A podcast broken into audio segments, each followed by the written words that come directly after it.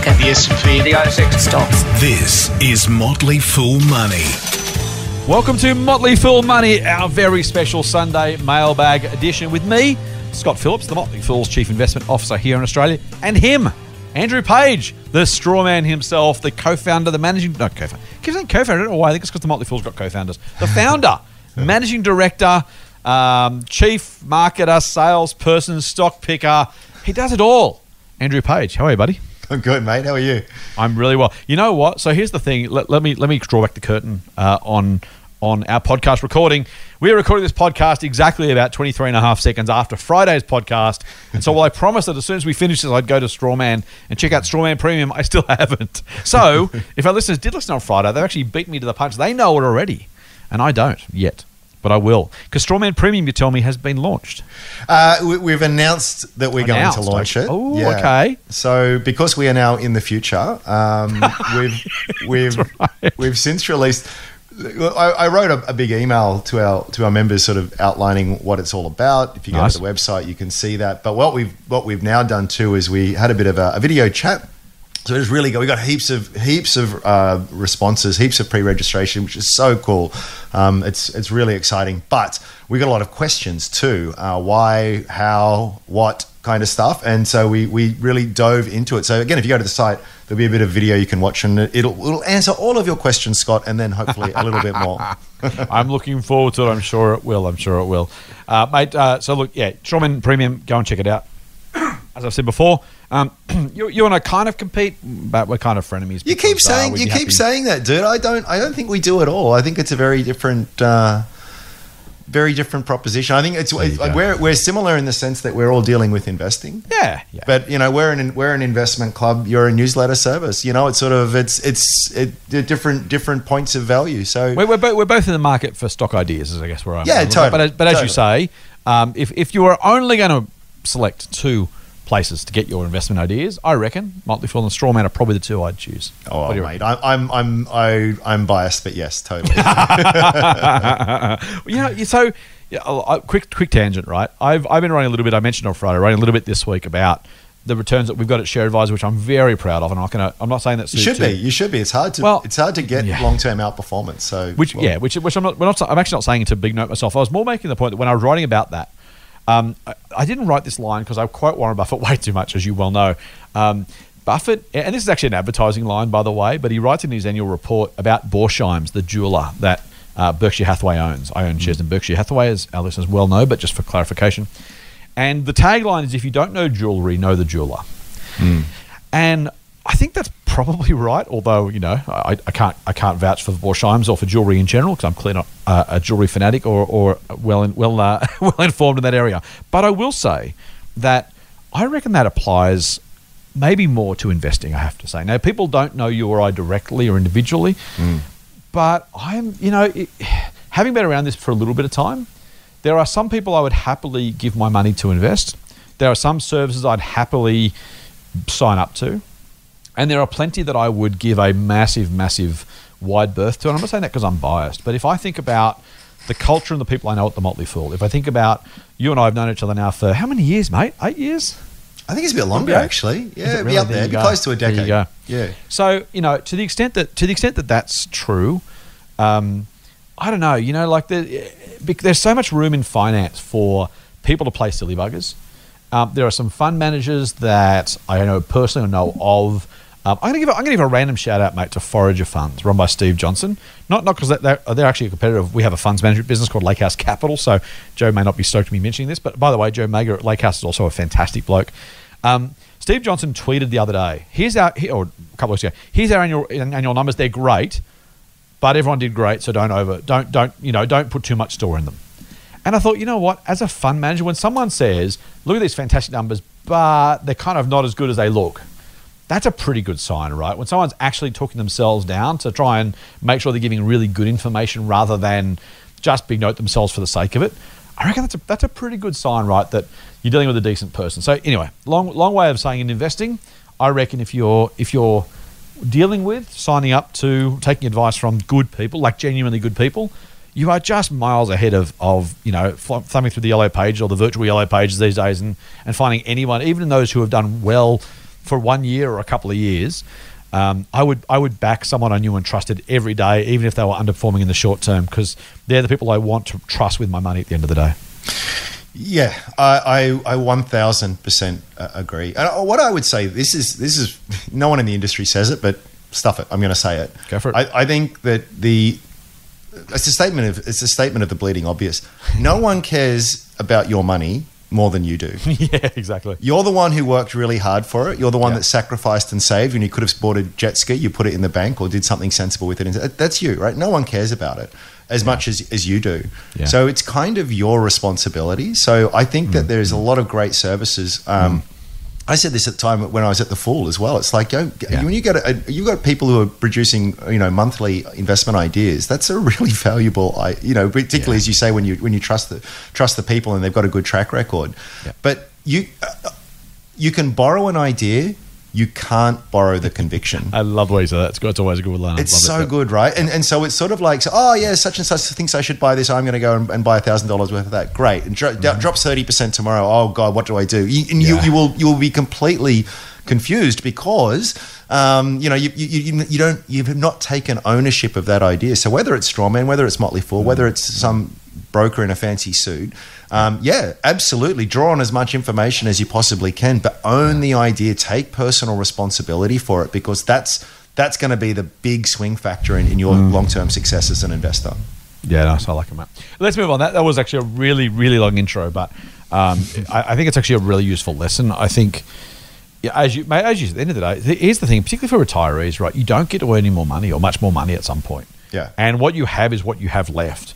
And I got to say, I'm a massive fan, as you are, of trying to beat the market, of getting the best return possible, that kind of stuff. But we talked about risk on Friday. I- I reckon the best, the be, you know, one of the better ways you can minimize your risk is to invest in or with or take advice from quality people doing quality things the right way because it just means there's you know it's not risk free. Good people can still screw up entirely, um, but it just I, I just think yeah. The- the- I- there are some risks I would take for slightly higher returns. One of those is not investing with someone I didn't trust or didn't know well. Yeah. Yes. Let's um, let's go to some questions we got from our listeners, mate. Speaking of which, a question from Alistair and Kelly. Hi, Scott and Andrew. Love the podcast. Thank you. I've been an avid listener since day dot. How good's that? Sorry, old school email. Big smiling face. Sorry, no hashtag or Twitter for me, but ticking some of your boxes, Scott. I'm a female interested in investing. I'm an EO member and a long-time podcast listener. How good's that? Thank you, Alistair and well, obviously Kelly. This one's coming from. Thank you, Kelly. Just a topic of discussion for you guys, she says. Would your investment strategy change? Now, this is really cool, mate. This is one I haven't had before ever, I don't think. Would your investment strategy change if you didn't have children? Let's say you were double income, no kids, mid 50s with a mortgage, SMSF, and a substantial inheritance in the next five or so years. Would love your thoughts. Keep up the great work. Uh, thanks, Kel. She says, a PS, I've got a suggestion for the podcast. Guest speakers occasionally. Now, Kelly, Andrew's done his announcement. I don't have an announcement just yet, but I do have a watch this space because in the next week or two, we've got some news. So just, uh, you've, you, you've, you've uh, obviously read my mind, Kelly. I do have some news about some guests for the podcast, or, well, something like that. I'll, I'll tell you more about that in time. Anyway, Andrew, this is a really cool question because it's just a whole kind of context. Now, we can't give personal advice as ever, but it's kind of a fascinating question. Like, would your investment strategy change if you had a different outlook, if you had a different expectation, if you had a different desire or need or, or life situation? Would you Yeah. invest differently? Yeah, absolutely. I mean, uh, we're all in our own. We're all running our own race. We've all got different situations and considerations, and some people might be getting a huge inheritance. Some people might have to work, you know, their knuckles to the bone every day just to Yeah, scratch scratch themselves, um, you know, and climb climb a little bit higher. So it's yeah, yeah. It, that that is that is that is uh, plainly true. I, I can't I, I I can't pretend that I would invest differently if I was in it that I that I wouldn't invest differently if I was in a different situation. Hundred percent. Okay. So the question then from Kelly is how would you invest differently? Well, what's my situation? So Kelly's double income, no kids, mid 50s with a mortgage, an SMSF, and a substantial inheritance in the next five or so yeah, years. I would do it. Yes, I would invest very very What would, you differently. do, what would you do differently? I would take a hell of a lot more risk. Um, Would you really? yeah, well, I'm using that word. I'm badly. I'm using that word in the way. I'm using that word in the way that, that financial planners would, would use it. Well, what, so what I'm what I'm saying by that is, is I would be normally someone who's um, sort of approaching their 60s. I would be sort of normally saying, "Hey, your income will be coming to an end soon as, as you a- approach retirement. Um, so you want to you want to take you, you want to put take more and more money out of the market because although it's the best by far vehicle for long-term wealth creation it's also the most volatile as well Yeah. and without an income you know that, that can really impact you in retirement so you want to sort of shift it more to more conservative type things but if if you've still got probably at least 10 years of, of good in, you know very strong income no dependence mm. and there's a big safety net in terms of a large inheritance coming down the mm. pike mm. i just think you can afford to leave more money invested in the market than you otherwise would That's interesting. I like that. Okay. I'm gonna. I was going to answer the question exactly differently, which is nice. So we'll give our listeners a bit of a, a bit of insight here. Oh, cool. So a couple, well, a couple things. So I'm gonna I'm gonna have a bit of a both sides of the story. Then I'll come to an answer. Excuse me. Um, first thing I, I would say is that well, you should never actually rely on children to look after you in old age anyway. Um, if you don't have kids, that potential support mechanism does go away. So you are you have you have less ability to you know, there's, there's some people who will maybe live, will live with their kids at some point or whose kids will look after them at some point, either financially or otherwise. If you don't have kids, and if you don't have that support mechanism, you may, by the way, you may have nieces and nephews and stuff. Um, but it does mean that you kind of are, you have, you have one less uh, parachute. So you have to some degree to be m- more self-sufficient. Now, plenty of people with kids are listening say, "I'm not going to rely on my kids," and that's all great. I'm not. This is always a dangerous area, right? To start making assumptions on. Um, but I just would say that you know, to, to whatever extent that exists for people with kids, that doesn't exist for people without kids. So the first thing is maybe I'd be slightly extra keen to make sure I absolutely had my ducks in a row. Second thing though is the reverse, mate. See, here's the thing: if I I guess I guess from, from from having having kids, part of my part of my future planning is actually kind of kids inheritance, right? Like I'm hoping to have enough money to leave some money to my kids, whether that's helping them with housing or or, or being able to, to do something to help them out should they need it at some point. That's part of my wealth creation strategy or wealth creation plan, I suppose. That hopefully there's enough money that at some point, hopefully they're not listening right now, because I want I don't want them to think they they could be able to get a free ride. Uh, but you know, I, I've got some opportunity to help them if I if I wanted to. I I'm going to say the, almost the reverse to what you said, mate. Though, which is once you have enough, at some point you kind of then go to like living life as life, right? Like if I get to a point, and, and it's different for every person, but if I could rely on a degree of passive income, a level of passive income from a from a lump sum that was enough to satisfy my my income needs in retirement. I'm kind of thinking, you know what? I'd be I'd be taking my foot off the accelerator rather than rather doing the reverse saying maybe I get to five million, then ten million, then twenty million, then forty million, then eighty million. Look how much money I could have. At some point, I'd be like, you know what? I'm now 59 and I've got three million. I don't whatever the numbers are, right? Everyone's different. I don't have big the inheritance is, but you know, at some point, you're like, you know what? I could go and work for my stinking, annoying boss at my stupid bloody office in my job I don't really love, or I can look around and go, I've got enough money now, and I've got no obligations. I'm gonna actually go and go and do those things I actually wanted to do. So I'd almost do the reverse, mate, which is not take less risk necessarily, but just reorient my financial life and say, you know, as much as the as much as I look at scorecards as a way of kind of saying, are we doing a good job? The reverse is like at some point I'm like, you know what, I've got enough money. I, I don't need to make much more money or, or I can cover my life needs, my income needs with my passive income. I'm going to go traveling, or well, when we can, or I'm going to go and do pottery, or I'm going to go and do whatever. Um, I think I'd be aiming to actually kind of go to that kind of post work part of my life as quickly as my finances allow me. And I'd probably, at some point, say once I've locked in a passive income, I'm kind of there. Well, it probably answers the question, doesn't it? So it, the, the the answer to the question is start with your goals in mind, not Yes, your financial right, there you go. goals, your life Yes, goals. life goals. Yep, You totally. was- you know, what what do, what do I want out of this Yep. thing before Yep. I uh, kick off this mortal coil? Um, and then you go and say, well, then inductive thinking from that point. So, how much Yeah, nice. money do I need to do Nice, that? nice, and therefore, how much have I got now? And where do I need to get? Just work it backwards. Mm, That'd be the way to do it. Yeah, no, I like it. I, I think that's a really, it's a really good point. You, you'll um, you'll, you'll, you'll be amused by this, mate. As, as we're chatting, I got an email just pop up uh, from my local real estate agent who has said uh, sent me sent an email to, to myself, my wife by names, or obviously on a mailing list, uh, with an impressive property nearby. Uh, it's only selling for five point seven five million dollars. So if that was my life goal, mate, tr- uh, trust me when I say I wouldn't be I wouldn't be giving up work Well, at all. Two, two bedroom unit and barrel, is it? Is that Pretty much. about what you No, get for five million I- these that's days? se- seven bedrooms on five acres, which is, which I, I would love, but I don't have a spare five and a quarter, five and three quarter million dollars. uh, but no, I think you're right, mate. That that's that is the point. Uh, start with the end in mind. Um, I don't. I mean, I've got I got lots of cool. I, I want to go do lots of traveling and stuff at some point in my life. And um, for those who, who remember, I was on holidays for, for a few weeks in in uh, June and July. Um, I mean, I'd happily do much more of that. So, I, I, you know, as much as I love my job, and I, I can't imagine ever giving up work. Um, I, I, I'm hoping to get to a point where I'm like, you know what, my financial needs are catered for. The my, my wealth accumulation is for a purpose rather than just for its own sake. Um, and at some point, I'm hoping to kind of be able to, to do more of that sort of stuff. So I guess I'm, I'm not a double income, no kids. We've got a couple of kids, um, but I'd happily look towards that part of my life at some future point. Yeah, cool, nice. Hey, question from Raj. A great, great question, Colin. Thank you for listening. Thanks for being a female listener too, mate. If you would do me a favour and tell your friends, I'd love it. Okay, Raj says, Hi, Scott and Andrew. I'm a regular listener of the Motley Fool Money podcast. Thank you, mate. There's been a lot of commentary recently regarding inflation. The usual advice to protect your portfolio from inflation, says Raj, is to invest in commodities and gold and avoid bonds. Having done some research, one option I came up with was a thing called ILB.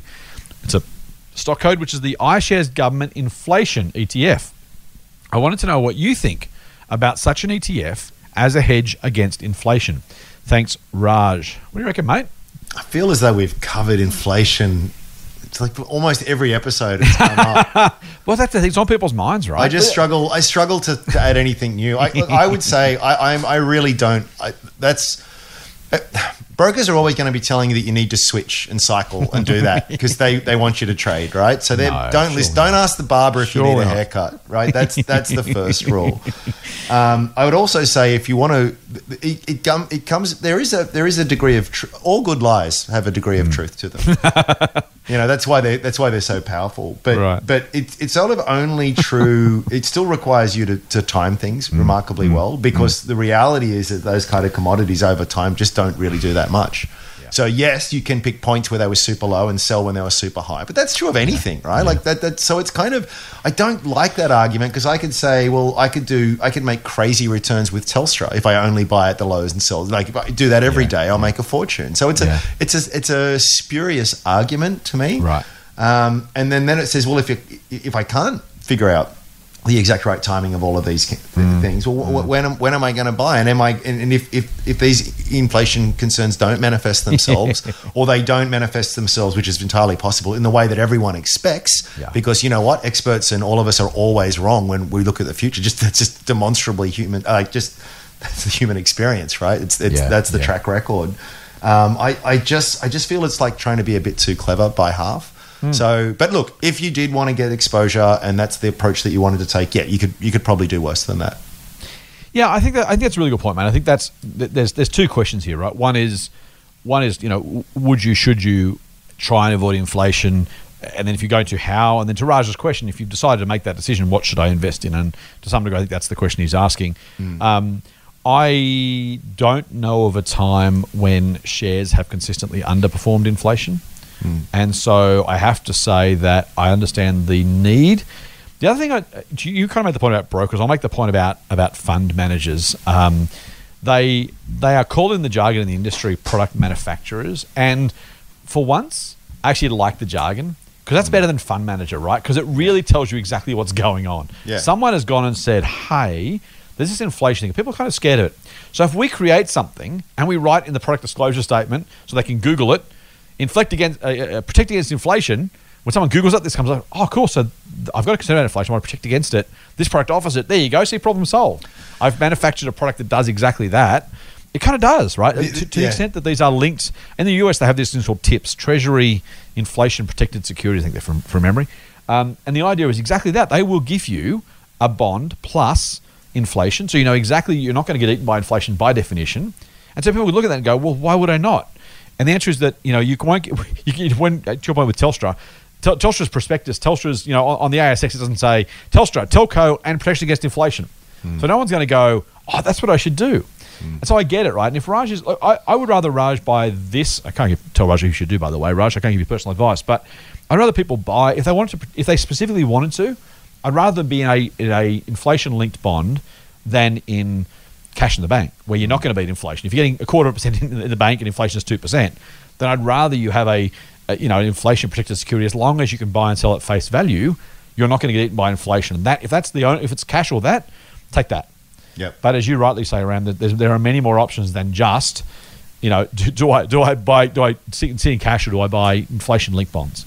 Do I want a 10% total return in a really Right. high quality investment in a inflationary environment that's growing at 4 or 5%, which is really Yeah. really scary inflationary environment? Yeah. Or do I want a product that's going to make sure that I, I match inflation? exactly. Now, exactly. on one hand, I'm getting a 5% Yep. gross return, 0% Yep. net. The other one, I'm getting a 10% gross return, 5% net. Like, what's better, yes, right? exactly, exactly. No, I completely agree with you. I um, I think I think that's important. All right, mate. Um, we'll go on to, to the next question, uh, and the next question is from Sam. And mate, Sam's asked a really great question. So he says, uh, "Hello, I have a couple of questions for the esteemed hosts of the podcast." When I say great question, I really mean he's just really nice to us, which is Nice always positive. Sam, well done. it's going to get your question answered, mate. And welcome back. And oh God, why? Why do they want to talk about you all the time, mate? I don't know. I guess they feel like you should be kind or something. And welcome back, Andrew. He says, "I'm really enjoying the perspectives that you both, or both you and Scott, bring to the table." All right, here's his question, mate. First one.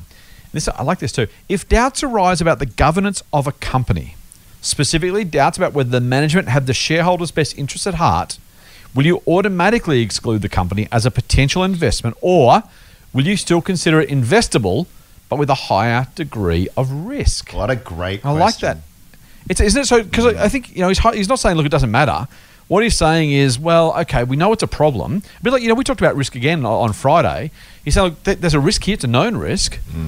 Is is it is it just one of those like binary outcomes, yes, no, or is it a all right, well, I mean, you know, management's not great, but the business still got something there. Maybe I want a higher return. Maybe it's a smaller percentage. Maybe, uh, maybe I take some other approach. But what would you do, mate? Would you take it out altogether? It's like, you know what, just absolute hard no, or is it a case of okay, well, I need to factor it in, and it's probably a bigger concern, but I won't exclude it automatically.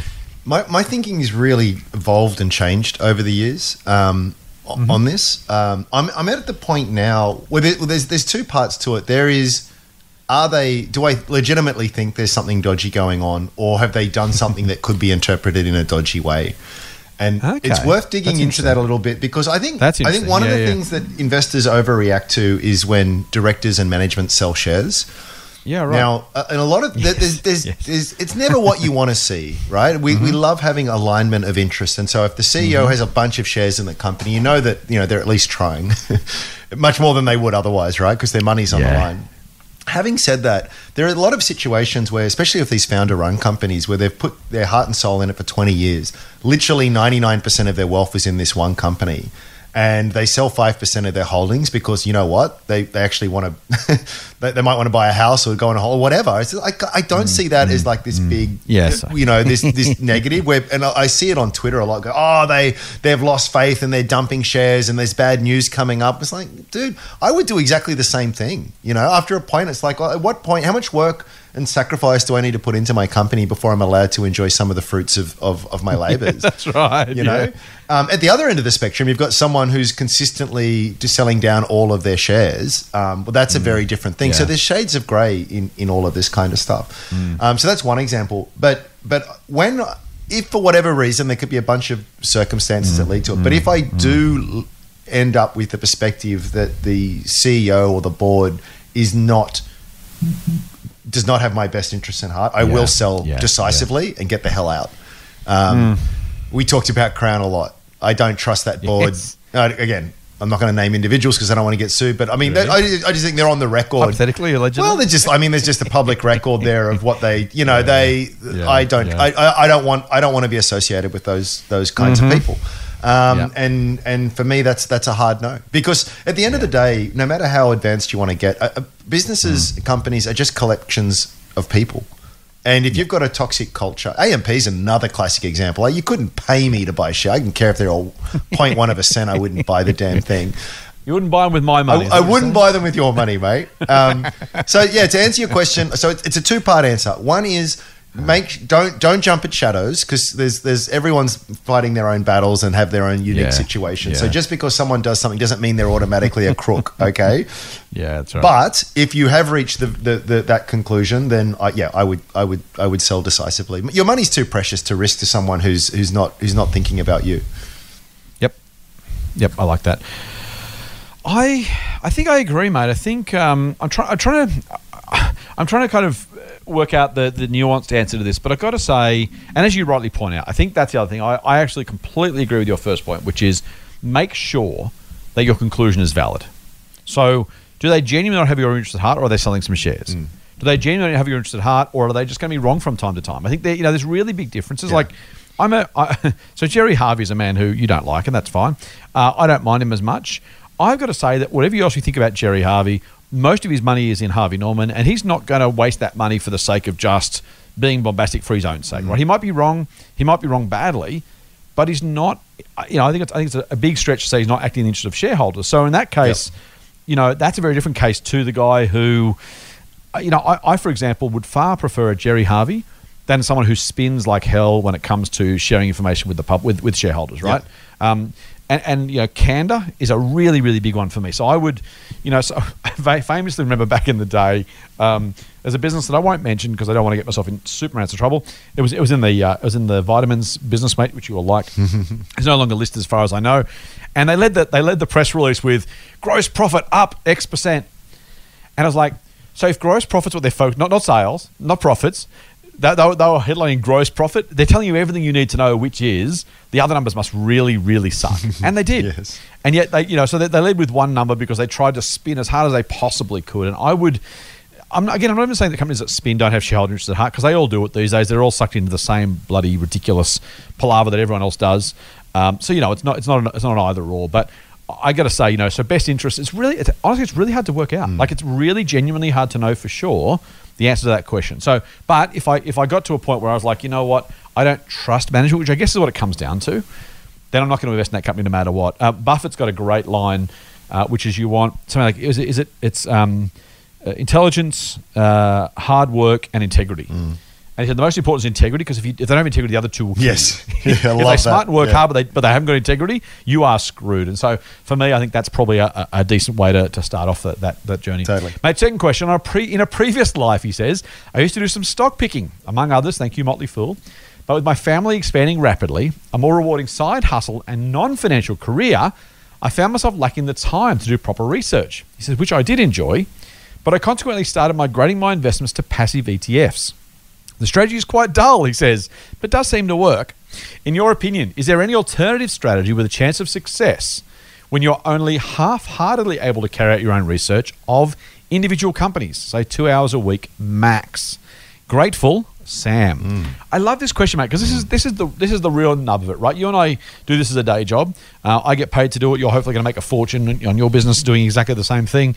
Um, at the end of the day, we do this as a quid because we love it, but also because it's our day job. I can imagine if it had a different day job, I would spend a lot less time researching stocks, right? And I can absolutely imagine being in Sam's scenario where he's like, okay, I've got a couple of hours a week. Mm. I, by definition, because of that, I've kind of gone, you know I don't want to be out of the market and I don't want to let my portfolio just drift. I want to make sure I'm investing well. So I'm going to go to ETFs, which I love. I think that's, Sam, I think that's a really, really, really super smart way to do it.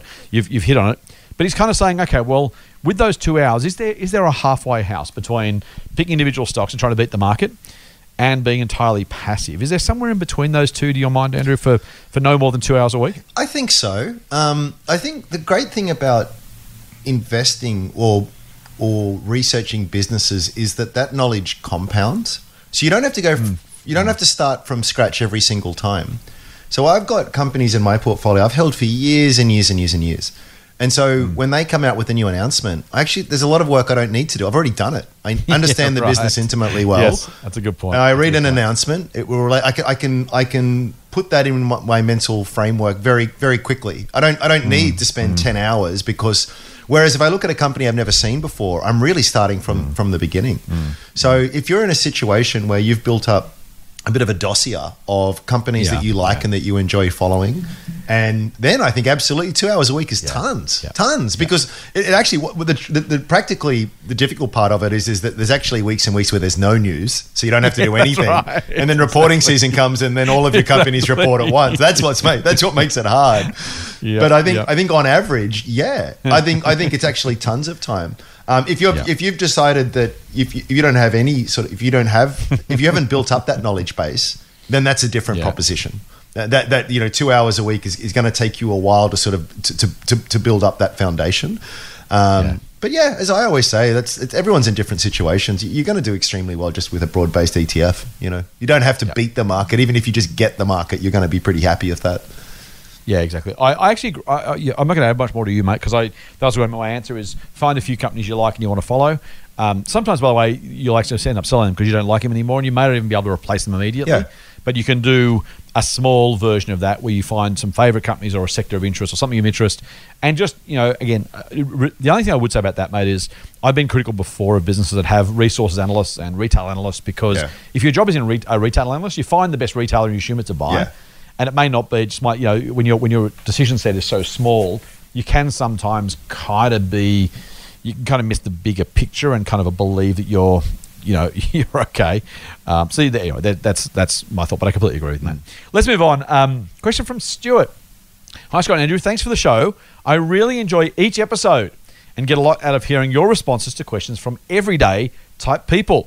Um, I've said before, Ram, I, I won't speak for you, mate, but uh, I'm, I'm a very simple man, and frankly, I, I, I'm, not, I'm not trying too hard to be different. This is actually these are the conversations you and I would have anyway, so um, it, it helps if you if, you, if you're trying to if you're trying to keep it simple. Being a simple man is a very very good start. It's, it's, a, it's a secret advantage I have that many people don't. that makes it easy. Um, Stuart says I started a modest portfolio around 12 months ago after getting into your podcast. Awesome. I have uh, I currently have some relatively small holdings in 13 different stocks, all ASX and re- all recommendations from the Fool. Oh, oh, no. As such, I believe I'm reasonably well diversified with everything from Kogan, he says Drink. drink, in brackets, thank you, oh, he's beating you to it, mate, to Australian Ethical. My wife and I have agreed we're going to add more funds to our portfolio, about two grand a month. My question is do we keep adding stock, new stocks or increase the holdings, the ones we have, as our holdings are all relatively small? Mm. Cheers for your thoughts and keep up the good work, Stuart. We had a similar question, I think, a couple of weeks ago, mate, on, on a, a very, very similar topic of how quickly do you keep diversifying versus adding to your existing positions. So I'm going to ask you a different question. I'm going to, well, I'll, we'll answer Stuart's question exactly, but I'll, I'll frame it slightly differently, which is if you're starting from zero, how do you think about getting to a certain number of companies before you start adding more to others? So think about concentration versus diversification early on as you start to build.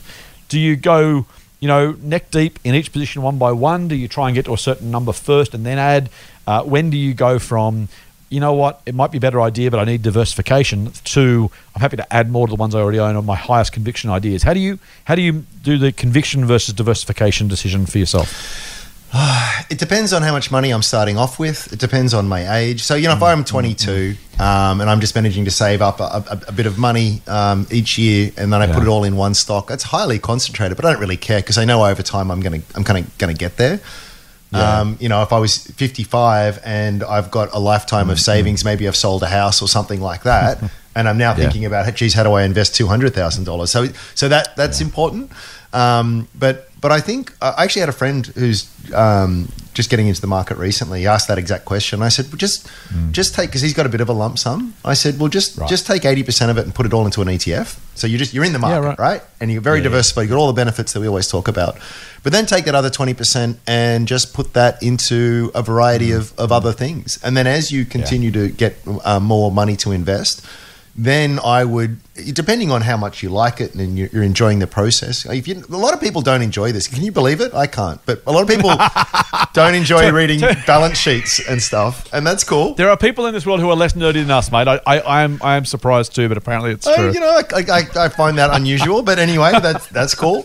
Um, if, if that's the kind of if person you are, just just keep it simple and keep keep keep doing the, the basic stuff. But if you find that you Equally, mate, I hear there are people who are more fun at parties than you and I too, and I find all that probably hard to true believe. as But well. hey, and I, I, I, it, there might be a correlation there. I'm not entirely sure. I, I think it's more research required. I, I'm pretty sure it's correlation, not causation. I don't know. I don't know. if if however you do catch the bug and you become one of these uh, pathetic individuals that just like really love all of this kind of stuff, and it becomes a passion for Yeah. you, Yeah. then Yeah. you'll you'll you'll do it because you just love doing it. And Yeah, um, totally. and and then I would just say to you, uh, look, for me, I'm every, different strokes for different folks, but I'm the kind of person who's happy. If I, if I only have ten or twelve stocks in my portfolio, I'm, I'm more than happy with that. I think I'm pretty well diversified. Some people will say twenty, some 10 to people will 12, say 30. that's interesting. Yeah, I look, look one, let's say twelve. Any 10 to 12, though, or 10 to 12 specifically chosen to be? No, no, no, no, no, no, no. Oh, well, I, I, well, it depends on the the availability set and a whole bunch of other Yeah. things. But you know, I, if I if I'm sitting on, I'm probably sitting on about twelve. Look, I'm probably sitting on about twelve, but I've probably got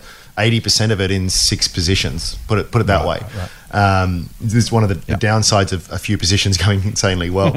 um, but but I'm, I'm Oh, humble brag. Hashtag humble, brag. brag. Just threw Do that you in. like how I did that? Oh, I've, I've, I've made. I've just made so much money. I just oh, it's a terrible problem to have. and and just like that, the market crashes the next day.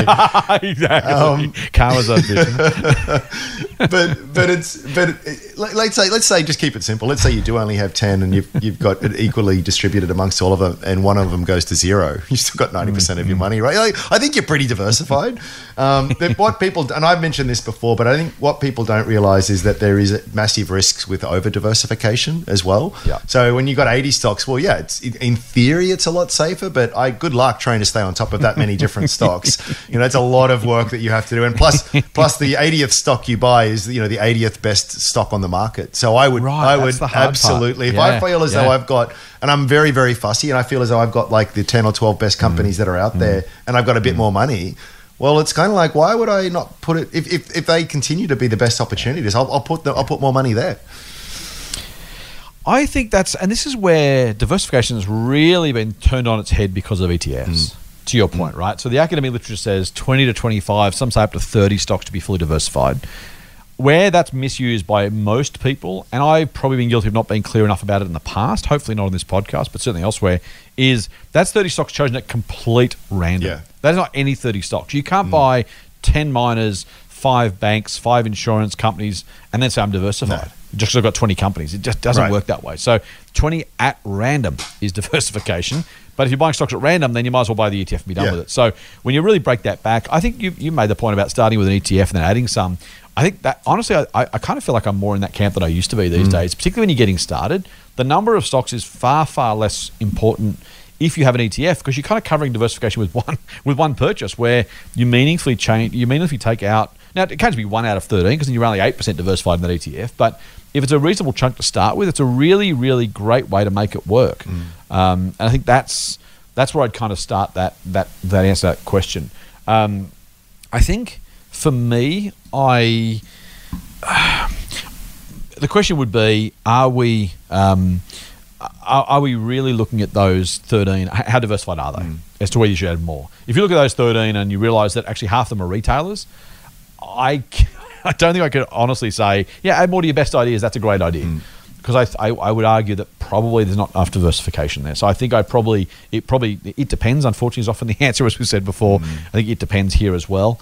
Um, mate, I've probably got 25 stocks, I think, between my ASX and US um, companies.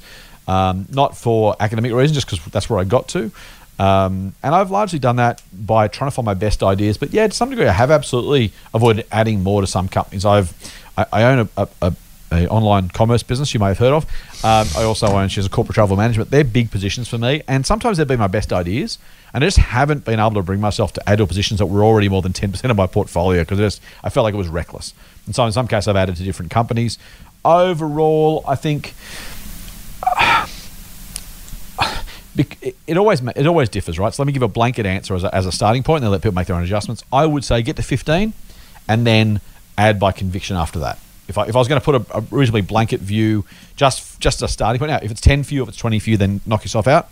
Um, but I would probably say get yourself to, to 12, 15, particularly if you're only getting started investing, because you and I have been around the block a few times, mate. We're pretty immune to volatility.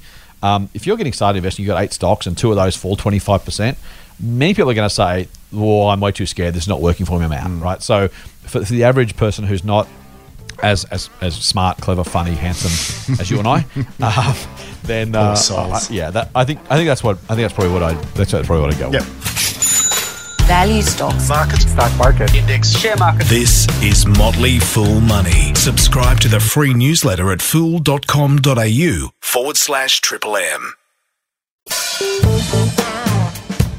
Let's move on to a question from Brian, mate. I've got a question for the podcast, says Brian. He says, I understand you cannot give individual advice. Someone, you think I probably said that once or twice. He started, I started investing in August last year, he said, and I'm hooked. Fantastic. I follow your Share Advisor and Extreme Opportunity services and love the forum on Share Advisor as well as the podcast. Thank you, Brian. My question is Given the outrageous house prices, he's oh, been listening to you. Given the outrageous house prices at the moment, there must be a lot of people in the same boat as me with a lot of equity in their properties. What are your thoughts on using the equity in your property to invest in an S&P 500 ETF? For example, why would you not, for numbers' sake, borrow 100 grand and buy the S&P 500 ETF, assuming you get a return of 10% a year? He says returned 17% in the last 10 years, and the interest rates stay at 2.5%. My view is with the interest rates as they are at the moment, I'm ahead by around 7.5%, assuming the future return is 10. So he's taking his 10% return, 2.5% for interest rates. He's saying, hang on, I borrow at 2.5, I get 10 back, I'm ahead by 7.5. I personally invest about 1,000 bucks a month, he said, and have a 20 year time frame. The thousand bucks a month I currently invest means I can handle the interest rates if they increase to ten percent, which I believe will not happen. In other words, he's got the cash to, to, to make good on the loan if it all goes pear shaped. Hmm. Am I missing something, or is this a no brainer? Given the twenty year time frame I have, I can handle the volatility and ride out a crash or two. I will be asking my financial advisor this question, but thought you may like to share your thoughts. And that's from Brian. I don't know if that last question is daring us or just making sure that we know that uh, we're being held to account with it with, with someone who's going to actually pay money for an answer for. I'm not sure, but I, Brian, here's, so here's the thing. Do me a favor, Brian.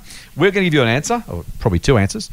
Uh, would you let us know by return email, mate, uh, whether your financial advisor gave you the same advice? I'd just be curious to know what uh, what else you were you were advised. Andrew, uh, we can't tell Brian what to do, as Brian rightly already has said. He knows. Generally speaking, borrowing at two and a half, getting ten. Man, talk about a carry trade. I mean, you'd do that every day, wouldn't you? Or would you? Uh, I I would. I don't think that there's anything particularly wrong with it, but the, the caveats here are important. So there's the type of loan um, uh, instrument that you have. I would say hmm. no against a margin loan or something else like that, where you can be called on and for, be a forced seller in the event of a market hmm, downturn. Hmm, the nice thing about doing it against your house is that you you you're less likely to be in that scenario. So that when, Yeah. when not if when the market next gets its knickers in a knot, um, you'll you'll be able to ride that out. Um, and it's also another important consideration in, in Brian's case that he's um, continuing to, to earn and save money as well. So in those tough times, he can actually use that money instead of to invest, but to reduce his, his leverage and reduce his loan. Um, I also think too, it depends on the amount of equity. Like he's talking about borrowing a hundred thousand. Well, if you've only got a hundred thousand dollars of equity in your home, that's probably pretty risky. If you've got a you know twenty million dollar property in you know somewhere, then then that's very conservative. or yeah, or- yeah, yeah, yeah, yes. New Farm or something, yeah. Um, you, that, that that that's okay. So I, so I think Mm. like debt, debt is a debt is a four letter word, and debt is the only way that you know a smart man can go broke, as Buffett is is, Mm. Right. is want to say. So I think you need to be very careful with it. But it is a broad spectrum here. So I think if you're conservative, if you've got the right kind of vehicle, if the level of leverage that you're using is very low, if you've got, Mm. uh, if you've accounted for the worst case scenario where you can sort of uh, help reduce that leverage over time, and you're confident in your income coming through, I, I don't think it's actually a terrible idea at all. Um, a lot of ifs, dude.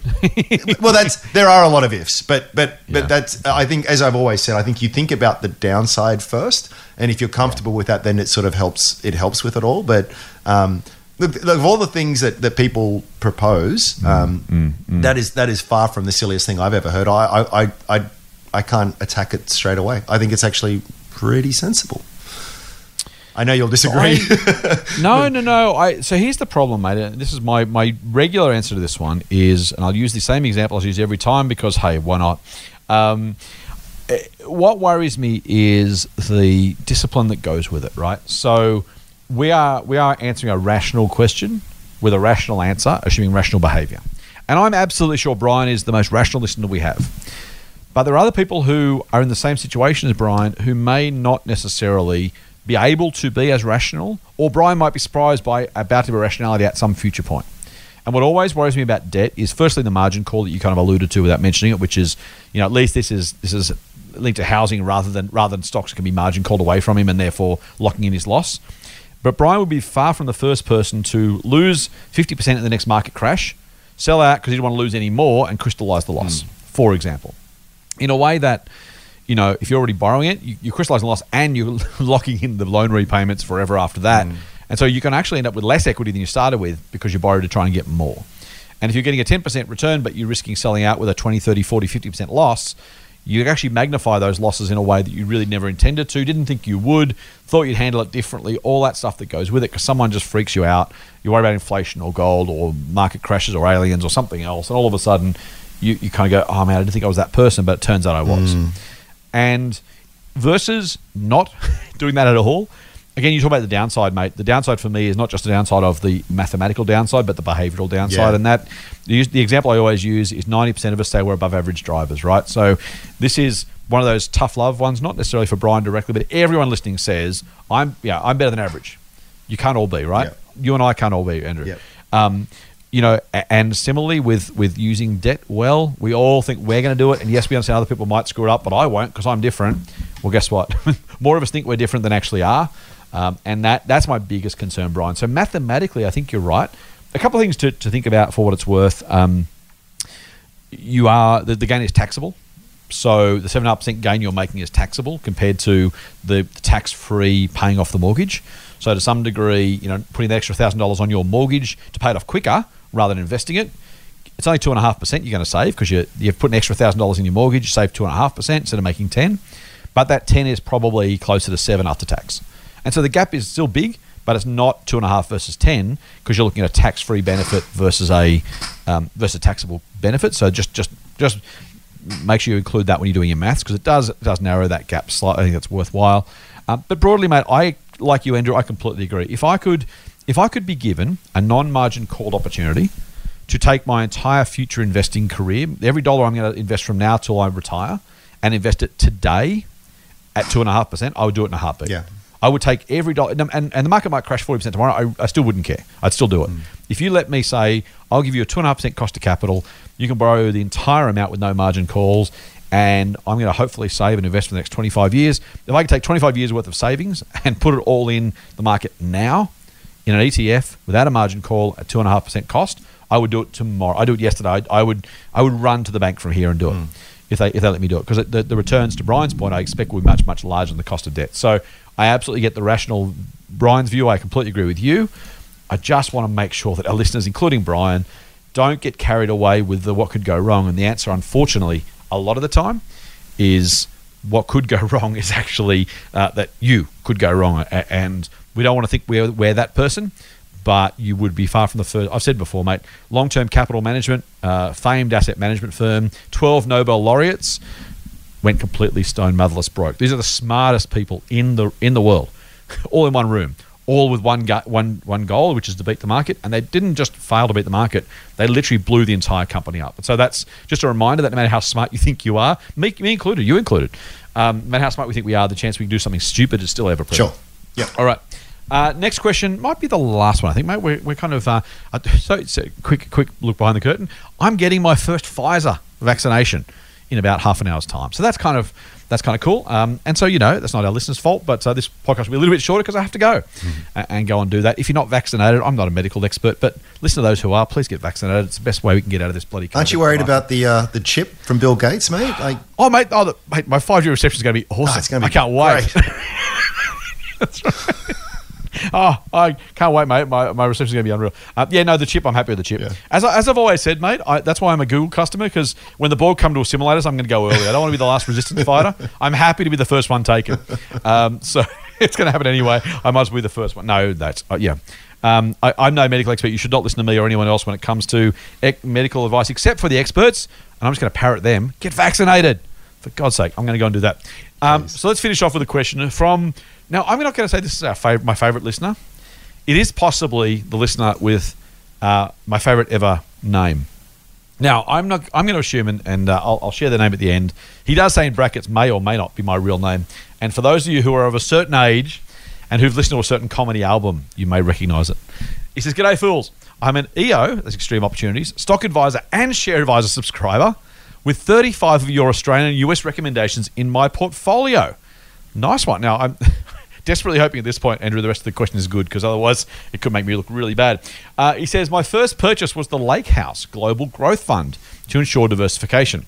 However, given I now have 30 plus stocks, and given Joe Magyer from the Motley Fool family, is there any value in owning a fund with the same investment philosophy as the rest of my portfolio? I'm considering swapping out the Lake House Global Growth Fund for something different. Maybe the Asia ETF or a value style ETF or fund, or using that capital on future Motley Fool recommendations. Capital gains tax is not a huge concern, he says, as this was purchased within super. The Motley Fool US released an April Fool's portfolio and actually allocated a portion of the capital to a value ETF, as the investment style was counter to the Motley Fool style. I would welcome your thoughts. Fool on from Rick Disneck which, if you're a uh, 12th man fan, you'll recognize as the uh, unfortunate uh, vaulting horse uh, participant who didn't quite make it across the vaulting horse. Resulted in some minor And, uh, bruising to his body, I believe. Some minor bruising to my body. yeah, exactly. Great al- great album. A great, great album. So you, you, if you, if you, I hope you got a chuckle out of that, Rick. Thank you for. He said, probably not Rick. Rick, thank you for uh, for, for sharing uh, your question. Thank you for sharing your, your name. And Rick Disneck, yes, it's uh, it's one of the one of the one of the great comedy names of, of the last twenty or thirty years, or maybe forty if I'm not aging myself too much. Uh, anyway, let's not go to the years. Rick, good good question. Um, I'm going to do a quick summary and disclaimer, Andrew, and then I'm going to ask you for your thoughts, and I'll add mine. So. Lake House uh, is a Motley Fool company, Lake House Capital. They're a fund manager who we, we give investment advice to retail investors who are do it yourself investors who want some help. A fund managed fund does it for you. Joe Magyer is a fantastic bloke. I mentioned him alongside Steve Johnson and others in terms of people I trust to manage money. Um, I, we need to be careful at the Motley Fool. Actually, we chose to be careful, is a better way to put it. Um, we have a Chinese wall between the two businesses. I know, know a thing about the stocks Joe is buying and selling other than what I'm told publicly, um, nor does he know anything about the newsletter business. We keep them at arm's length to make sure our investors and our members can have full confidence that they are not being treated as second class citizens in either way. Uh, and so as a result, we don't do a lot of cross promotion. We don't do a lot of discussion. In fact, last time I spoke to Joe, I want to say it was about 12 months ago. Um, I'm going to catch up with him um, in, a, in a week's time or so. But we can't, we can't, we, so we choose not to talk about stocks just to make sure that everyone knows there is an absolutely impenetrable wall between those two businesses. So I will share that. Um, I probably will will take hedge my answer when I come to give you an answer because it's just a it's just a it's a it's a challenging thing for me to try and do and remain, but more importantly to to be seen to remain completely unbiased in my answer. So um, I will ask Andrew, and Andrew is also.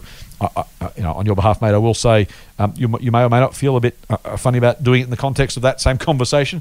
Um, so feel free to answer as you need to, but I want to just throw that in uh, up front so that the, the rest of the answer is couched with that. Go for it, Andrew. Well, um, I I know you and Joe really well, and yeah, I think we're all we're all part of the same church, if I can use that uh, analogy, uh, when it comes to approach the market. But but you and Joe are very different in your approaches to the market. That's true. You've both increasingly different. Joe's changed a lot. Joe is a deep value guy Yeah. who's gone into small cap growth, which is a remarkable, uh, super flexible. Like that, that is a really good sign, I think, of an investor. Some of them, by the way, do it because they're dragged into it because they feel like that they've got to keep up with the Joneses. Yep.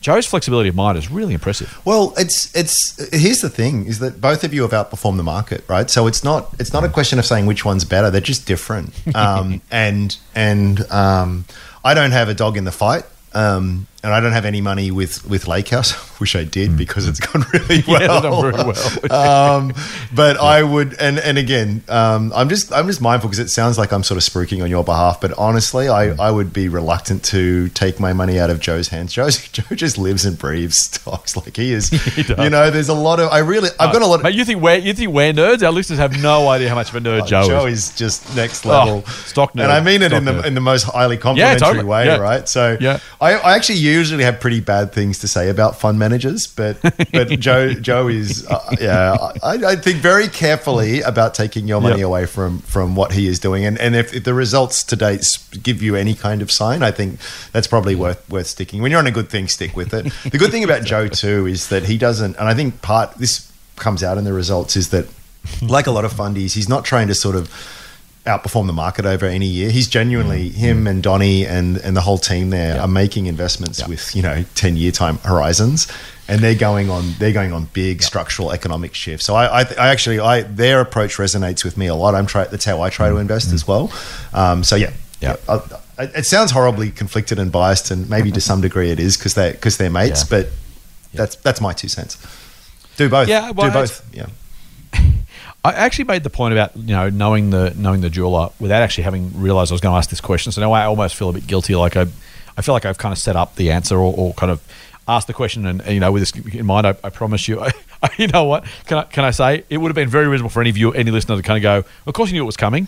You can you can you can reassure them, Andrew. I do, I do very little preparation for this Q and A mailbag, so I hadn't I hadn't actually scanned the. Uh, maybe I'd seen it. Maybe there's some somewhere in my um, my subconscious brain. I knew it was coming. I'm not sure, but I honestly didn't remember. Um, okay, so yeah, look, I so as with you, mate, I. I'm not saying you shouldn't invest in any other fund managers, but for me personally, if I was going to put my money with a fund manager, it would be Joe or Steve Johnson and probably no others in the sense that having amassed a decent amount of money, not not a lot, but you know, like what I mean is having worked hard for the money I've got and having saved and invested it. If you're going to give it to someone, say, please invest on my behalf, like that's a big trust thing, right? And as you say, Joe is a great guy, takes this thing super seriously. Um, always has, both from a stock picking from a compliance perspective. Steve Johnson, one of the one of the smarter and, and more I say noble. I don't mean that sound overly wanky, but you know, um, one, one of the one of the better people out there. So um, I would happily invest with Joe. Uh, I didn't when Lake House was launched for one major reason, which was that I felt like as a person who picks stocks for a living, um, I I owed it to my members, our members, to buy stocks. I think everything except one stock in my portfolio is a current Motley Fool recommendation. Uh, and so I wanted to eat my own cooking.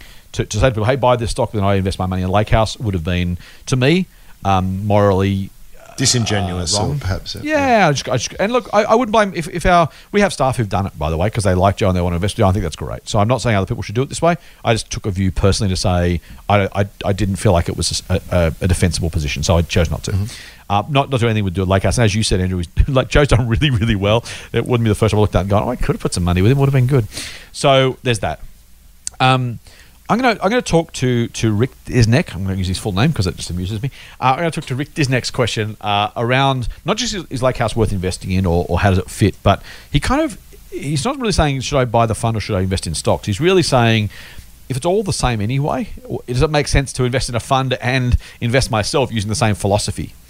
A um, couple of things. First is the answer might be yes if that gave you diversification.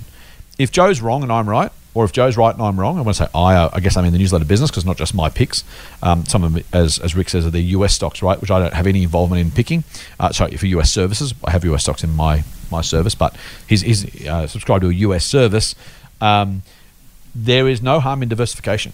So if you've got some, you know, the style might be the same, but the stocks picked might be different. Uh, I dare say that if you got four fund managers who also they were global growth fund managers, they'd have different stocks in their portfolio, and so you know, a style is not necessarily you don't necessarily need a different um, the same fund manager. You do things differently, and that makes a whole lot of sense. So that that'd be my first thing. There are reasons why you might do both. Uh, second thought is, I great thing about being the Motley Fool is we are Motley, right? I don't have to. We don't have a house view. Um, I'm not a big fan of diversifying styles or asset classes just because you want to be diversified. So, you know, so uh, the example, the easiest example is I own shares. I don't have much cash. If I want to be more diversified and have less volatility in my portfolio, I could hold more cash. If I held 25% cash, the falls would hurt much less when the market crashed, right? The problem is when the market goes up, I'd get a lot less. And over time, if you look over 30 years, anything in cash has simply just lowered your average return over time. So the, the cost of diversification in this case is really seriously meaningful. And I might have had I might have slept better. I might have had less volatile returns, but have had lower returns overall. And that's the trade-off for every investor is every any time you say I want to hold gold or cash or bonds or property to have less volatility, that's fine. Mm. But if you're adding lower return asset classes, then you are lowering your average return. You, there's no escape. There's literally no. It's mathematical. There's no mm. escape from that. Mm. So I wouldn't add personally a value ETF or a value fund just for the sake of owning value, because if you think growth's going to outperform value over 20 years, then holding value is not helping you. Now, I, again, Steve Johnson is a value manager, so I'm not saying don't buy value. I'm just saying don't do it for the purpose of, of being different because different doesn't doesn't make you money. Different only helps if you're wrong. you know what I mean? Mm. Or if you need, and some people do or want that volatility protection. Some people just don't want to see 38% falls. When the market falls 38% last year, my portfolio fell something similar. If I held more cash or property or something, I would have fallen by a lot less, and that would have hurt less at the time, but I would have had much less of a, of a bounce back, and I would have had lower overall returns. If you want that volatility protection, then knock yourself out. By all means, do that. Find other non correlated assets. But I don't want volatility protection at the expense of long term returns. I will happily have those, you know, stomach churning days, weeks, months for the return of more money when I finish working and when I retire. Mm. So I wouldn't do it for the sake of it. To your question then about is do you buy an Asia ETF, for example, or using capital and future recommendations? I think that's I think that's an open open question. I wouldn't hold capital out to use on future recommendations. By the way, we've talked about this before. The longer you hold cash, the lower your returns are likely to be mathematically because the market goes up more than it goes down, and it goes up over time rather than down. So the longer you wait, the better the chance the opportunity cost eats your capital away, or at least eats your potential returns away. So I wouldn't sell something to hold for future recommendations. I think the question you really need to ask yourself is what do I feel more confident with? Do I feel better having some of my money in a fund manager who's going to invest it separately to me? If I make mistakes, that won't cost me money. If he makes mistakes, it will cost me money, but at least I'm diversified. Or do I want to do it myself and try and get better returns? Joe's returns have been spectacular. I won't push the, the fund any more than that because it's probably not appropriate. Um, I wouldn't I wouldn't be I wouldn't I wouldn't be arrogant enough to think I'm going to beat Joe. Uh, Joe wouldn't be arrogant to think he's going to beat me. We're both going to try and do the best we can, and one of us is going to win eventually. Um, I think Joe's probably ahead. I think it's probably fair to say since they started Lakehouse. I think he's probably beaten my returns, um, and and that's and that's great. So I I think if you're happy with the investments you have, I wouldn't rush to change them for the sake of it, and I don't think you need to overthink it. Um, if you if you find yourself saying, "Oh, gee, I really want to buy shares in company X, but I haven't got any money," and you think, well, I can take some money out of Lakehouse because I think this is a better opportunity, then go for it. If you can't find any great ideas to buy individually, but you got some extra money and you want to say, well, Joe's probably got his finger on the pulse, I'll invest with him, then go for that too. So I'm, I'm absolutely hedging, not not for any internal reasons, not to be polite or kind to Joe or myself. I just I don't I don't see a strong rationale to do either or. Um, I, I, if it was a different fund manager, if you're underperforming in an underperforming fund for 10 years who whose manager you didn't like, trust, know, or believe in, I'd have a very, very different answer. But if you're comfortable with the investment returns you're getting from both areas, I see no massive reason to change, quite honestly. But anything to add to that to kind of flesh that out? That was very comprehensive. Uh, no. that, that, means thank God you finished talking, right? no, we covered it. We covered it. nice. All right, here we go, mate. One last question from Hayden. Hi, team. I commenced investing just after the COVID crash as it looked like the best time to start, and have been investing ever since, thanks to the Motley Fool. You gave me the confidence to get involved and continue to invest, so thank you. Excuse me. So I have a subscription to several of your portfolios and have acquired all of the recommendations which are covered in each. I have a couple of questions, with the first one being off the back of one of your most recent podcasts. You talked about portfolio size and diversity, and that you can be too diverse. I wanted to clarify on this point as I've been filling your various portfolio recommendations, which leaves me with around 60 different companies. I'm now worried I have too many companies, even though I have allocated my capital according to Motley Fool's recommendations. Is this the case, or have I misunderstood? If it is, what method would you apply to rectify the situation, if anything at all? That's the first question, mate. I'll go first go at this one, and then I'll throw it to you. Um, I think being diversified for the sake of being diversified is too diversified. So if you're owning 60 companies, your 60th best idea is probably um, not great. So if you're adding if you're adding if you're adding money individually, company by company by company, and you're buying 60 to be diversified to have a 60th company, then you're too diversified. I think in the flip side, the portfolios you talk about, you mentioned the company, the, the service. I'll mention them just because it probably puts some context. I wasn't going to do it because I didn't want to over um, over egg it. 5G, Discovery, and Shooting Stars are the three portfolios that he's he's invested in.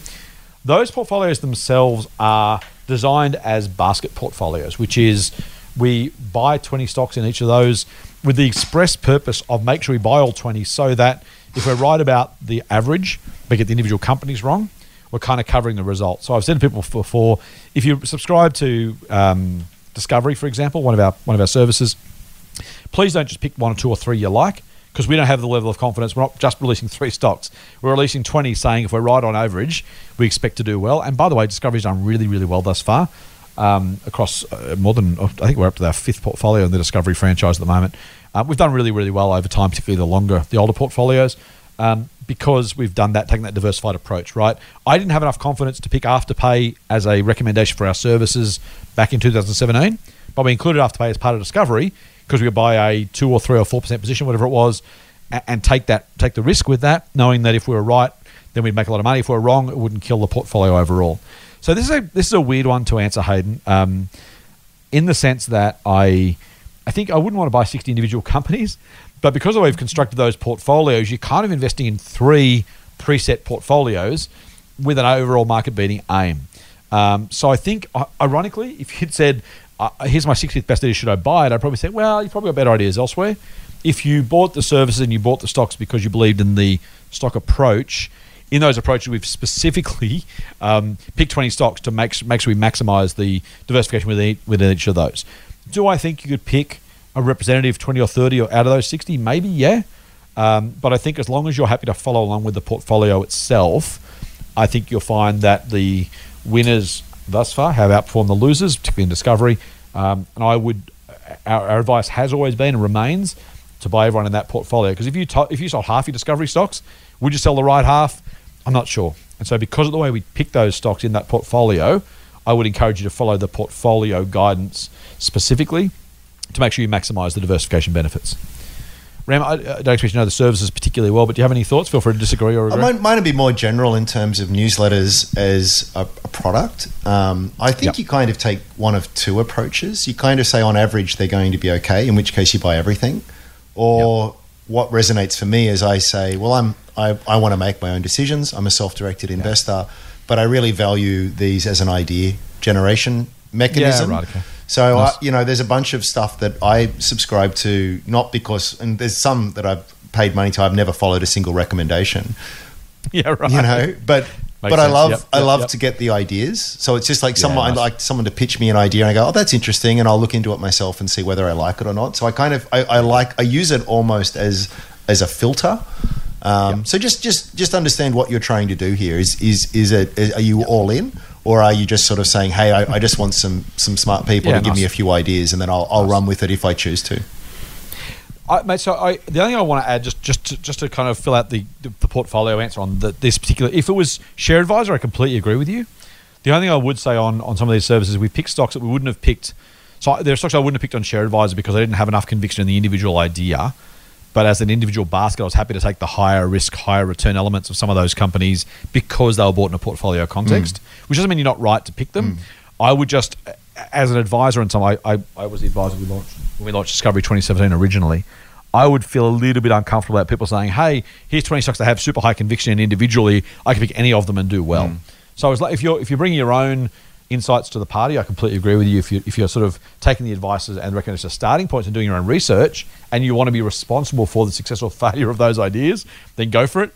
Um, but I just want people to know that they are individually lower conviction in terms of the likelihood of risk or downside loss, mm. but they have higher potential upside. That's why we've done them as a portfolio. So as long as people are prepared to do their own research and come to the conclusion you have, I completely agree. Mm. I just want to couch the service in that context just to, for information for people. Yep. I mean, I'll say it again. I, I, it sounds really harsh, but it's, I genuinely yep. believe it. I mean, it's your money, right? You can't. Yep. Th- this is what happens. People people will get an idea from somewhere, it goes well, and it is entirely their own genius right. that, that got those returns. And then there are other yep. people, and not it's a minority, but it does it irks me. It irks me a lot. They'll they'll get an idea for free from somewhere, and it won't work out well, and it's everyone's fault except their own. You know, so so you exactly. you have to take ownership of something because no one cares more about your money than you. You know, you're pulling the trigger. You have to own the idea, and if that's. Mm-hmm. That's a, that's a no one in the industry will say that to you because it's it's yep. kind of like commercial suicide. So I'm I'm the only one dumb enough to sort of do it. But I'll do it because I genuinely, I would say it to my mum, I'd say it yep. to my best Absolutely. friend. It's just sort of like yep. this. The, the, reality is, everyone, everyone out there in the industry likes to tell you it's super easy to make a gazillion dollars, and you know, follow mm-hmm. me, and you'll be buying you a Ferrari next week. And it's like, yeah, yeah, right. Um, or you can take the far more realistic approach that you know, this is actually pretty hard, mm-hmm. and if you're just looking at this as something to help augment your your you know tool set, and yeah. and that you're just going to use it as something to help help you find new ideas and then and help you develop as an investor. That's the way you've got to approach yeah. it right? There's, there's just Yeah. it's just how it is. And if all of that sounds too hard, and I get it if it does, go buy the mm. ETF. And and and, and I don't say that negatively. You'll do really well. so you know, just but just just go in with eyes wide open is all I'm saying. Yeah, I like it. I like it. Um, last question from uh, from Hayden. He says, "My second question relates to liquidating shares due to other commitments, such as building a house. I understand your advice can only be general in nature. Thank you, but want to better understand what method you may apply in the event you need to liquidate some of your holdings to free up some cash. Should you one look to sell the companies that show losses and are underperforming, noting they are form part of an overall portfolio recommendation designed for ten years, or sell off a portion of some of your best performing shares, or Sell the shares you've held the longest, noting some holdings have been held for less than 12 months. Or, four, insert answer here. Overall, he says, My plan is to invest in the longer term. However, with unexpected costs in building, we made it to turn to my portfolios to make up the difference. Thanks for your contribution to helping everyday investors. You're welcome. Kind regards, Hayden. That's very kind, Hayden. Thank you. Mate, one, two, three, or four. Which shares do you sell when you need to uh, None, none of that. It's all it's all approaching it from the wrong from the wrong standpoint. Um, Be kind. Uh, no, no, it's like it's every, everyone does. We all do, and and it's Yeah. and I, I've said it before. I'll say it again. the decision to sell has nothing to do what's happened in the past. It's absolutely Yep. not. You you've got to imagine that you just blinked into existence today, and you find yourself holding all of these different businesses. So whatever happened yesterday is whatever happened. So sometimes the best stock Mm-hmm. to buy is the one that's down fifty percent in your portfolio. Sometimes it's the one that's up five x in your portfolio. Um, It depends. You know, it's, you, the future prospects of a business have nothing to do with what its share price has done in the past. So, so yes, there are some taxation considerations. You want to try and prefer to sell things that you've held for more than twelve months because you get to pay half the tax that you otherwise would. So that's a consideration. But other than that, it's really about just just pretend it's pretend your whole portfolio is in cash, and if you had to buy it all back tomorrow, what would you buy? Um, Yep. That that don't worry about your, your profit or loss. It only matters for taxation or or, or for you know your track you know, keep keeping um, track of, of how your performance has been. Other than that, it's all about eyes forward because you can't you know you can't you don't have a time machine, so it's kind of irrelevant in terms of what what you can practically change about the future from here. So I would sell. What would I sell to, to answer the question? I would sell the companies that I feel have the lowest return potential going forward. Ideally, they're ones that, that I've held. For, they're either in a loss, so there's no tax consideration to think of, or I've held them for more than twelve months. Yep. I, I can't disagree with any of that, mate. Um, I will emphasize two points. The first is exactly your point, but I'm just going to put it in, in practical terms the way I would do it. Let's say you got a $100,000 portfolio and you need 50 grand. As you say, mate, pretend it all in cash. Allocate your first 50 and then whatever's left is left for building. So, uh, you know, to, which is your point, but taking on another level, rather than saying almost which ones do I feel less good about to sell, start with your point, which is go to cash mentally and say, right, I've got 100 grand worth of cash now. I'm going to rebuy 50 grand's worth. Which ones do I rebuy? Great way of thinking. And whatever's left it. is left, Yep. right? So it's exactly your point. I'm just. I It's just a right, nice frame. It's nice framing. to- yeah, I like it. yeah, exactly, exactly. Um, second point is, I think, to your uh, point about the, the tax thing, um, do exactly what I just said, but do it just with a tax component in mind. So if you were to sell it all and go to cash, whether you have 100 grand left or 90 grand, or 80 grand, or 70 grand, because if, you if you need to free up 50 grand for building, for example, you have to free up 50 grand after tax. And so, you know, the, the, the, the returns from each of those businesses or, or the cash you, you liberate from each of those investments does depend, as you said, mate, on, on how much tax you've got to pay for each. So if I got to sell a $10,000 investment and I get seven grand back after tax, or I sell a 10 grand investment, get eight and a half grand back after tax, then the future returns from each of those investments to, to you know to be worthwhile, this you kind of got to do the maths a little bit in your head. But you know, if I if I got to sell two businesses, one gives me seven back, one gives me eight and a half back because of the tax difference, and then I have to invest both. The one with that gives me seven grand back has got to work 10, 15 percent harder to earn the same returns as the one that, uh, that gives me eight and a half back. If that makes Yep. sense, I, I know it's it's a bit screwy and it's a bit harder to to, to work through aud- in audio format.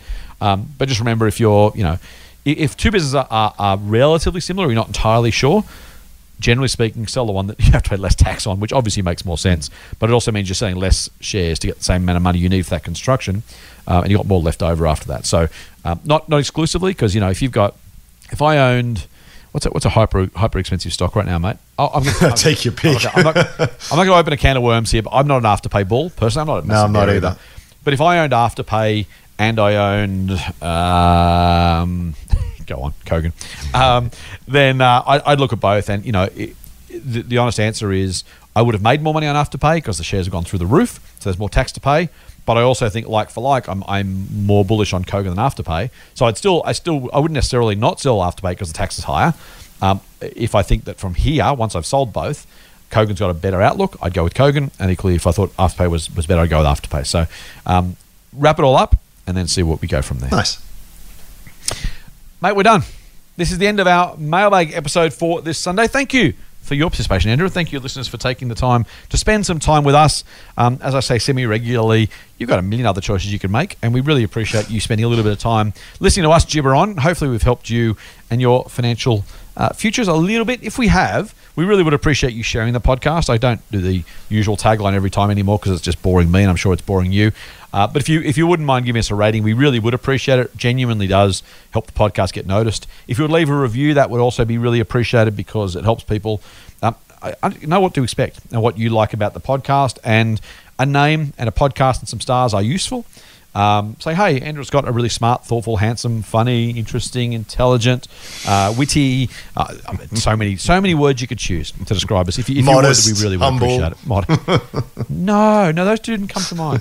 Um, we really, we really would appreciate it. If, you, if you're not subscribed yet, please do subscribe to that. In the meantime, we hope you enjoy the next week. We'll have a stock of the week episode coming for you up on Wednesday, and then Andrew and I will be back. And as maybe next week, I might be ready to unveil the new news that I mentioned about some interviews that we might be able to do. Cool. Hold that, hold that thought. In the meantime, jump on strawman.com and check out Strawman Premium because I'm pretty excited to find out what Andrew's got to offer. And I imagine, Thanks, if I know Andrew, you will be excited to find out about it too. In the meantime, full on. Full on. See ya. The Motley Fool and people appearing in this program may have positions in the companies mentioned. General advice only. Please speak to your financial professional to understand how it may pertain to your situation. Subscribe to the free newsletter at fool.com.au forward slash triple M. The Motley Fool operates under Financial Services License 400691.